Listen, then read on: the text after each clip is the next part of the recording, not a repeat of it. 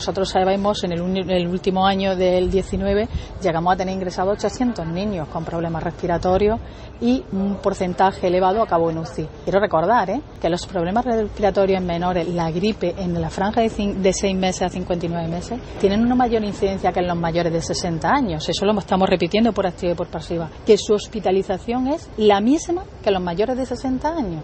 Por eso seguimos insistiendo en que la vacunación es la medida preventiva más importante.